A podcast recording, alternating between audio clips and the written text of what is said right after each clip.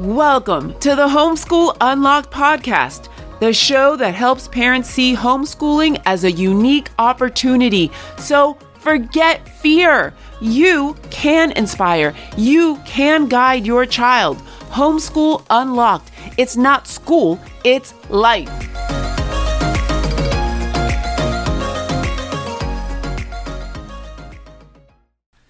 So my love, you mind if I kick off today? Oh, I would love it. So, I mean, I figure, you know, this is episode twelve. We might as well have a conversation of what I really, really, really loved as a kid, right? So, you know, school has begun uh, and my thoughts are all, you know, running forward. And this isn't a thought that I normally had on the first day of school, but it was definitely a thought I had every second day of school my entire life. You know what that is? Was it getting all your books and covering them with the brown paper bags and then decorating them with stickers? Because I love that. That was that was a, that was a close third or fourth. What other thoughts? See, I let's see. I'm gonna have to go with who you would get to walk home with and what you guys would play after school? That would be uh, an absolute no on my part because, you know, walking home was a pretty dangerous where I was at, so I, t- I tend to ride a car. But no, that was not it, but going in the right direction. Uh, okay. Was it waiting for your school projects, like what projects you'd have to work on? Nope, it had nothing to do with school projects. You are now ice then. cold. Well, listen, on the first day, I got my fresh clothes on. I'm ready to go. I'm ready to see who I'm ready to see. But by day two, I'm looking forward to summer. When's summer coming back? And so that's going to be this episode. Episode twelve is going to be about summer. What we're going to be doing in the summer. I'm, I, I love you. I love you. I, it's I, so funny. I mean, at school, it's like, what are we going to learn this year? I want to get good grades. Nope. Okay. Nope, nope, yeah. But so, I mean, I was one where all my summers were filled with a combination of going back to school, right? Uh, summer school was almost like semi-mandated at my particular time of going to summer school. So it was always a combination of actually learning and going to school and getting ready and doing all that.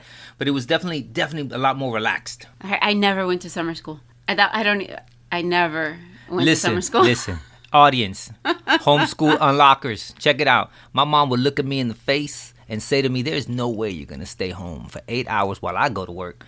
You're going to go to school, son. And that was expected. I went to summer school every single year from pre-K to twelfth grade. That's a totally different experience. But now both of us are enjoying this new experience together, That's which correct. is we're parents. And now what are we looking at our kids and saying to them? Our first step in terms of planning for summer, right? I mean, it's beautiful. We just celebrated Easter. Spring break is behind us. The only thing that's in front of us is maybe some graduations for some kids, especially if we're hitting some major milestones. But right now would be a beautiful pocket, a beautiful pocket of time to plan for the summer. But before we start going into summer, let me just introduce myself. My name is Jesus Aviles. I'm Monica. And so we're going to be talking about summer. Now, your feelings as a parent might be very different when it comes to summer, but they don't have to be. So how do you as a parent look at the summer and feel excited? We have some ideas and we're going to share them with you today. If you are looking at the summer and you've never homeschooled, but you are going to spend more time with your children this summer, we suggest setting some goals. So when you're looking at your summer and the time that you have, what do you want your kids to accomplish over the summer? Do you want them to learn a new skill or maybe explore uh, a new place together? Um, is it just, hey, they've worked hard and I want to help them have fun times with their friends? Like they need a good, healthy break. Write down some goals. It sometimes works that you're going to be able to sit down and write down goals. And other times you have to keep an ongoing list. So maybe on your phone, think through the summer. What does this time, the way that it's structured differently, allow you to do? If anyone's ever seen My Big Fat Greek Wedding, right, there's like a great scene there where the dad is all flustered and he's saying he's not going to do something. And the mom kind of comes along and says, listen, he's the head, but I am the neck. I don't know if anyone remembers that. This is what goals are. These goals are the neck. Because when we talk about item number two, and it talks about imp- getting input from others. Um, you setting goals kind of gives direction to the, all the conversation that we're about to have. So yeah, set those goals. I recommend somewhere between three to five. One of those goals definitely being a, a bigger family goal. If there's specific kids that probably need something, you know, specific, uh, maybe a specific goal for them. It could be tied to an experience. It could be tied to a skill. It could be tied to just building some character, some value. It could be whatever it may be, but three to five goals. Step number one, right? You are the neck. That leads into step number two. Man, we got to get some input from these kids. I- I'll tell you one thing. As a kid, I never liked being told to do anything.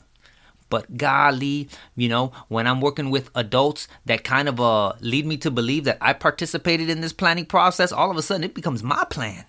And so definitely there was a lot more buy-in, Monica. You got anything to say about getting kids input? It's totally fine for them to say they want video game time and they want to be at the pool all day. Like, get their input. Now, you as a parent are going into it knowing already that you have certain goals that you as an adult understand are good for them. It's a great time to try something new and to start laying or strengthening or firming up a foundation that you have, right? Because in this homeschool experience, whether you are homeschooling for a few months or for many years, the reality is you're helping shape your child, and that just takes time, right? You're trying to build a worthy habit in them, the right mindset, whatever it might be, right? You're trying to cultivate these things. It takes time.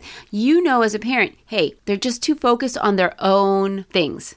I want my older kids to be more helpful with their younger siblings.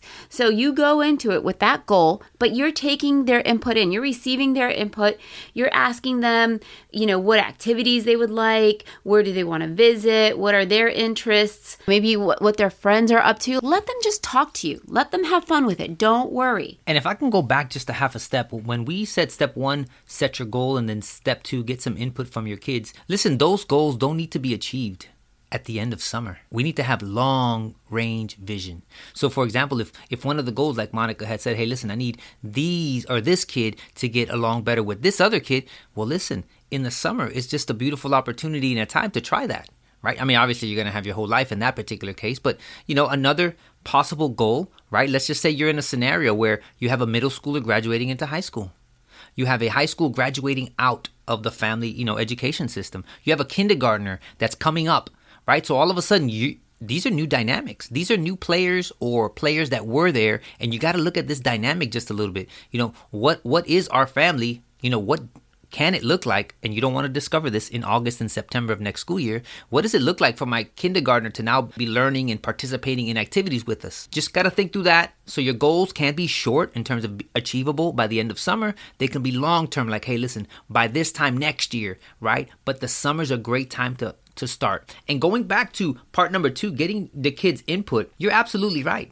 You know, if we had a kid that wanted to learn how to swim, I'm going to tell you what, we're going to dive into seas, we're going to dive into, you know, lakes, we're going to dive into the differences of springs, we're going to go into anything and everything tied to water, maybe even the water cycle, right? I mean, I mean, they're focused. They're thinking the pool and the beach and the spring and the lake, and I'm thinking, okay, they're going to learn about water. That's all I heard in that process, and so those are those two things work. Let's say the child that you have that wants to learn how to swim is maybe four or five years old, and they have a younger sibling. How are you going to work in this idea of helping your older children help the younger ones? He just wants to learn how to swim. How do you marry those two things together? Get creative, right? You can say to yourself, hmm, I'm going to take him to lessons, but I still want him to be mindful of his younger sibling. So maybe you help your older child pack the diaper bag. Capitalize on the fact that you're taking him somewhere that he wants to go for swimming lessons or different water experiences, whatever it is.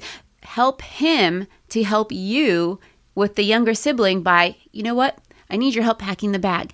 I need your help making the lunch. Whatever it is, you're now taking this goal that you had of helping your older children to be more mindful of the younger ones, and you're marrying that with a desire that they have, something that they want to achieve and enjoy the summer. So you're going to make a schedule. Number three, make a schedule. So the thing about summer, you have certain freedoms that you don't have during the school year. So your Mondays don't necessarily have to look like your Tuesdays and Wednesdays, where during the school year, things kind of look the same during the work week. Your Mondays could be one way, your Tuesdays and Wednesdays could be another, and then your Thursdays and Fridays could be a completely different way. You look at the things that you have, your goals, you look at the input that you have from your kids, and you figure out a way to make all these things come together. And, and let me just add, listen, don't buy into the lie that structure is bad. Don't don't buy into the lie that, you know what, summer is best free. Because I'm going to tell you what freedom creates. I mean, without any checks and without any structure to it, complete chaos. People having different agendas, waking up at different times, having different thoughts of what the day is going to look like, that can get miserable real quick. Make a schedule. When I tell you the number one thing kids need is structure. They don't need time, right? I mean, I mean, as a person who's done assessments uh, on kids with all kind of disabilities, one of the first accommodations that always tend to get thrown out there is give them more time. Give them more time for what? I mean, the more time you give them, the more compounding the work becomes. The more anxious they become. The sadder they get, the angrier they get. So no, no more time. Structure. They need order and sequence. Some kids pick it up very easily, some do not. As you walk through this process, you set a goal, you get their input, and you come down with a schedule. You are teaching a child how to do that skill. You walk them through it. Okay, step three, hey, we got the goals, we got the this, let's sit down, let's see what the schedule looks like. Even develop the schedule with them. Again, everything's a teaching moment. No, that's absolutely true, honey. Keep in mind that there is structure, right? But that structure can be super different than it is during the school year. So let's say they really want to be able to stay up a little later. Well, schedule that in. Okay, guys, you're not going to stay up late every night, but instead of only being able to stay up late on one night, let's put in a couple extra nights where you can stay up later. And here's what the morning's going to look like, right? So you're setting the expectations. You're letting them know also during this summer break, some things that are non-negotiable. These are certain events that we are committing to, but at the same time, you're going to work in those activities and you're going to work in what they would also like to have happen. Yeah, so the next thing you got to do is, okay, once that schedule is down, we need to begin some research on activities and events, right? It's if we if we have a general idea of what we want to do, we got the input, we got the goals, now we got to, you know, jump into this internet thing and start to look at, hey, what events do we have all the way around? Um, once you start deciding on what some of these events are, this is where master schedule development and budgets go hand in hand, right? You don't want to lay out a big master schedule, right? Uh, a big list of activities and events that you want to do and a budget not go alongside with that. And so again, we're talking about skills we're teaching our kids, right? We're teaching them order. We're teaching them sequence. We're teaching them, okay, for everything that one person says they want to do, is there funding for that thing, right? Um, and so that's that's step four, research your events and your activities, and that goes simultaneously with number five, which is create your budget. And we can also use this time not only to create a budget, but then to create. Let's say there's an activity your children want to do, but the finances are not there. Well, use this time during the summer to help teach them how they can actually create something so that they can enjoy these activities, whether it be a lemonade stand, whether it be mowing the lawn for, you know, that some neighbors, whatever it is. That's another learning experience, right? You want, you need to create a budget, but that doesn't mean that you have to be limited by what you have right now. It's a time to bust through those, you know, to kind of bust bust it up. Bust through those things and think of ways that, you know what, I want you to think of ways to create. And in that, you're going to be able to teach other skills, enjoy new activities and experiences with your kids that sometimes during the school year are really difficult. So now we got things down on paper. It's time to literally prepare for travel. Super important.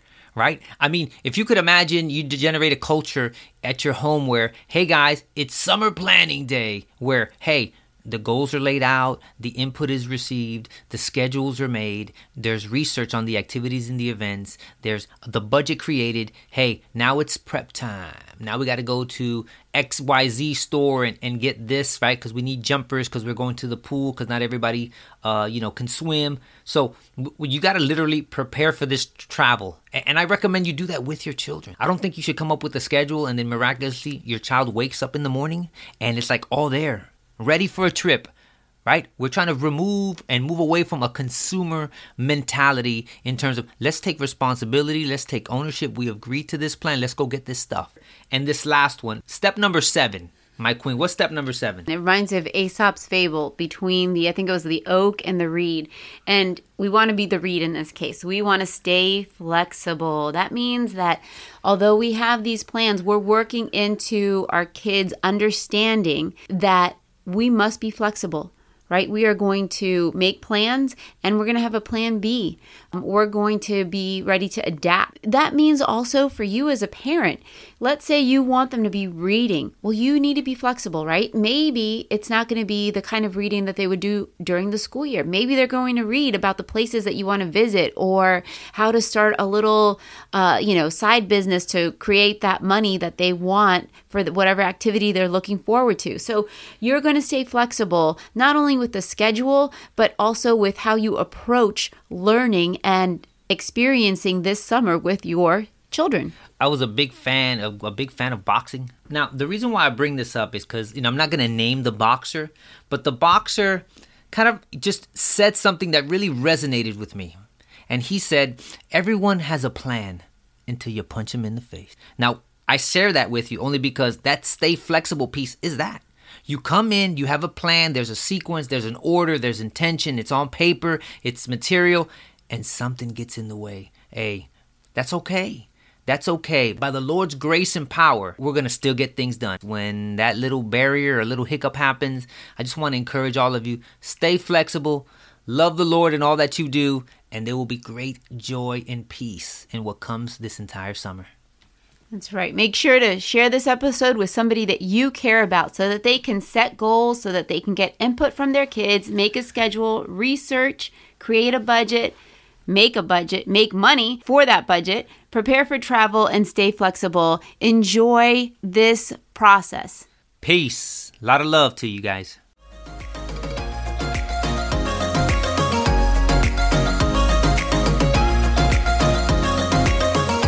Thank you for spending time with us today. Check out our link below and subscribe to our podcast. We hope that we helped you by unlocking a new way of seeing homeschooling. Who else needs to hear this? Only you know. So take action and share it. Because remember, Homeschool Unlocked, it's not school, it's life.